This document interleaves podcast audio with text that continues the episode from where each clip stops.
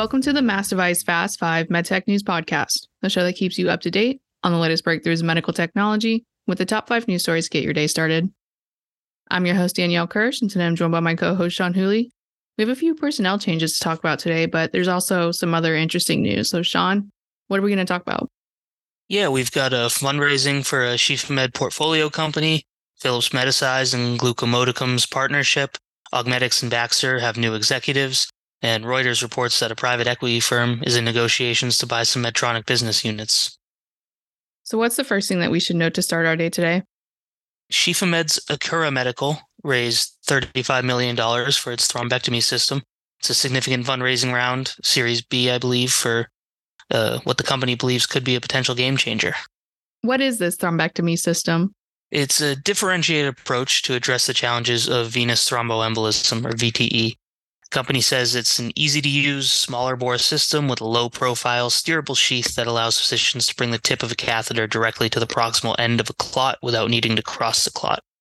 It's got an integrated aspiration and maceration technology and it incorporates intersecting jets to enable the efficient removal of mixed morphology clots and pressure sensors that provide real-time hemodynamic data to reduce the guesswork around case progress.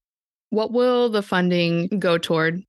The company has earmarked the funds for supporting its submission of the system to the FDA for 510k clearance. It calls it the Akura Mechanical Thrombectomy Platform, other uses of the funds could include supporting clinical trials for additional indications and scaling manufacturing capabilities, which will obviously be necessary if they receive that marketing clearance. How optimistic are executives after this funding raise? Muralis Srivastava, the president and CEO, said that the Akura throm- thrombectomy platform is designed to provide large bore catheter performance with a user friendly system that'll change how physicians approach thrombus removal in a clinically meaningful way thanked investors for their strong ongoing support as the company continues to execute and deliver on its commitment to advance its differentiated solution for VTE. What's the next thing that we should know for today? Next thing is that Phillips-Medisize and GlucoModicum have partnered on a needle-free CGM. Non-invasive CGMs are definitely an interesting area. I know we've talked about Know Labs, Nemaura Medical before, and now it looks like Phillips-Medisize, a company we've known for drug delivery devices mostly, is, is getting into that game too. What is the goal of this partnership? The companies teamed up to design and eventually commercialize a proprietary non invasive wearable CGM device. They want to remove the technology and patient care roadblocks that exist within continuous glucose marketing. So, what does each company bring to this partnership? Well, GlucoModicum, which is a Finnish medtech company, utilizes magnetohydrodynamic technology or MHD technology to quickly and easily extract a glucose sample by applying a small amount of energy directly to interstitial fluid, driving it to the surface of the skin. And Phillips-Medisize, as I mentioned, develops drug delivery devices, also in vitro diagnostic and medtech devices, but also specializes in contract manufacturing and can help with the development and scale for the technology. How did this partnership come about? Well, GlucoModicum actually sought out Phillips-Medisize because they were looking for an experienced CDMO to assist in bringing their Talisman device to market. In developing the device, Phillips-Medisize can apply its expertise in industrial design, mechanical and electrical engineering, connectivity, material science, miniaturization, supply chain management, software development, manufacturing, testing, quality assurance, and regulatory compliance. So what it looks like is that GlucoModicum has the technology and Phillips-Medisize has the the scale and the sort of growth ability to bring that technology to fruition. Let's talk about some of those personnel changes. Yeah, well, Augmedics has tapped a former Medtronic expert as its new VP of R&D. It's an interesting appointment for a company very much on the rise in digital orthopedics. So, who is taking over this position, and can you tell us a little bit of, of their career background that supports this appointment? So the appointment is Tal Davidson. Davidson most recently served as the, the artificial intelligence or AI research director site lead for Medtronic's Visionsense. That unit within Medtronic It's an R&D site leading the development of intraoperative visualization and AI opportunities in minimally invasive surgery. So Davidson joins Augmedics with a significant background in using AI in surgery at, you know, one of well, the medtech giant, I suppose. What did the CEO have to say? CEO Kevin Hykes said that TAL's multidisciplinary leadership in intraoperative imaging and artificial intelligence is a tremendous asset as the company builds out the next generation of its X Vision platform and continues its mission to deliver improved surgical outcomes for surgeons and, and patients. Can you tell us a little bit about what some of Augmedics's recent news has been like? Yeah, well, news of Davidson's appointment actually comes after the company recently acquired digital health assets from Surgalign and Holo Surgical. So, sort of a lot of movement on the AI front there.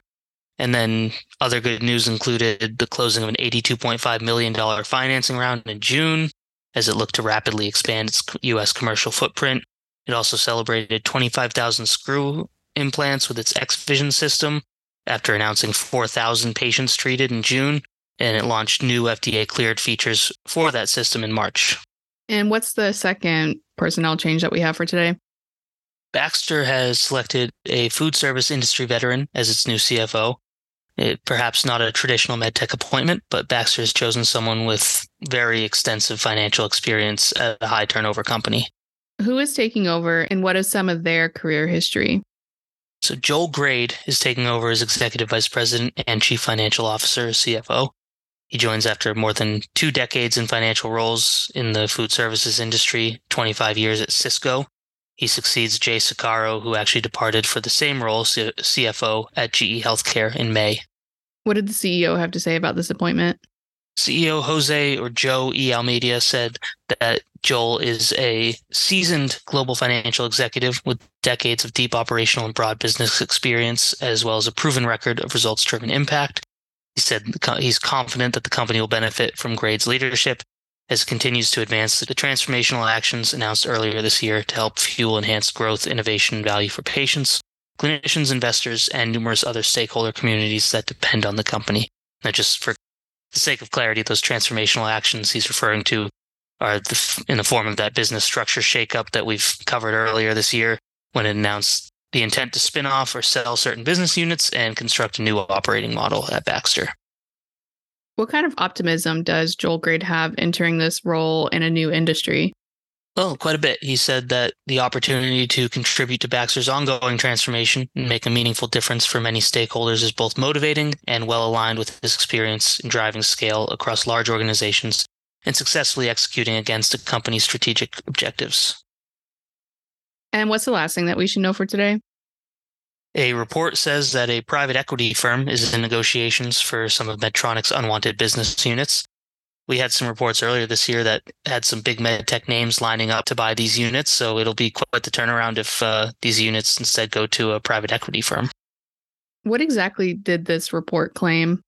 So Reuters reported that the company may go outside of medtech to sell its respiratory interventions and patient monitoring businesses it put those businesses sort of on the chopping block, if you will, last year. And there were some reports of interest from GE Healthcare, ICU Medical, Siemens Healthineers.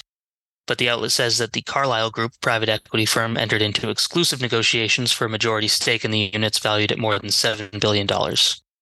What happens if this deal goes through? According to the report, if the deal goes through, the units would move to a new company that's majority owned by Carlyle Group, but Medtronic would retain a stake worth more than 35% in the new company. And Reuters specifically said its sources caution that no deal is certain, and Medtronic and Carlyle have declined to comment at this point. So still a lot up in the air, I believe. Tell us a little bit about what Carlyle does in some of its portfolio. Yeah, well, it's certainly not new to medtech investment, um, and private equity in general isn't new to medtech investment. But in 2014, the group won a bidding war to acquire Johnson & Johnson's orthoclinical diagnostics blood testing business for $4 billion and eventually sold that business for $6 billion to Quidel just last year. And the company also contributed to a $34 billion investment in Medline in 2021, along with a few other private equity firms. And it was an investor in One Medical, which sold to Amazon for nearly 4 billion last year. So certainly been around the medtech block, and you'd imagine whatever they choose to do with, with these Medtronic businesses would presumably add value. And that was the last story that we had for today. So thank you, Sean, for bringing us all of these insights. My pleasure. And as always, read more on the Mass Device website and check out the show notes at massdevice.com slash podcast. Connect with us online. I'm on LinkedIn at Danielle Kirsh, K I R S H. Where can they find you, Sean? You can find me on LinkedIn, Sean S E A N, W H O O L E Y. Subscribe to the Mass Device Fast Five wherever you listen to podcasts and share this episode. Join us tomorrow for your daily MedTech News Roundup. Thank you for listening.